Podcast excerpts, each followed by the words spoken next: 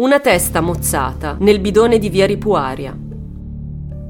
Giuliano Vanacore è titolare, con il fratello Biagio, di un'agenzia di assicurazioni della RAS. È un uomo sposato con una donna dalla quale ha avuto due figlie e verso la sua famiglia è davvero molto premuroso. Il 5 maggio 2005, però, delle abituali e numerose chiamate che fa alla moglie, non c'è nessuna traccia. La donna nota quella strana assenza, ma non si allarma finché non le arriva una chiamata che dichiara il rapimento dell'uomo e che chiede il riscatto. Quella voce però le sembra familiare, anche se in un primo momento le pare assurdo che a fare quella improbabile improbabile richiesta sia stato un apparentemente innocuo commerciante, proprietario di una macelleria sotto casa. L'uomo è Carmine Cagliazzo e i suoi rapporti con la famiglia Vanacore sono sempre stati più che buoni. La donna non tarda a rivolgersi alla polizia, alla quale denuncia il sequestro e quella strana telefonata ricevuta. Gli agenti incontrano subito Cagliazzo, il quale però inizialmente sembra avere un alibi di ferro e che non tituba a far perquisire il suo negozio. Sembra tutto in ordine, finché nella cella frigorifera,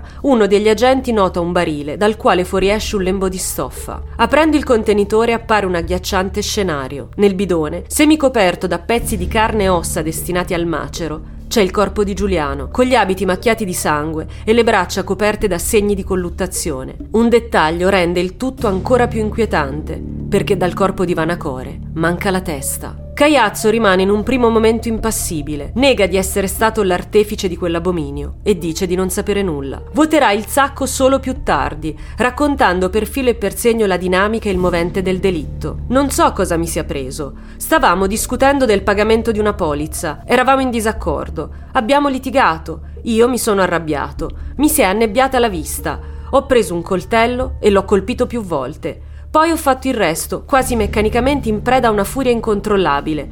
Gli ho tagliato la testa e ho sistemato il cadavere nella cella, dentro il bidone di plastica. Dopo sono uscito e ho buttato il sacchetto con il cranio di Vanacori in un cassonetto per l'immondizia in via Ripuaria.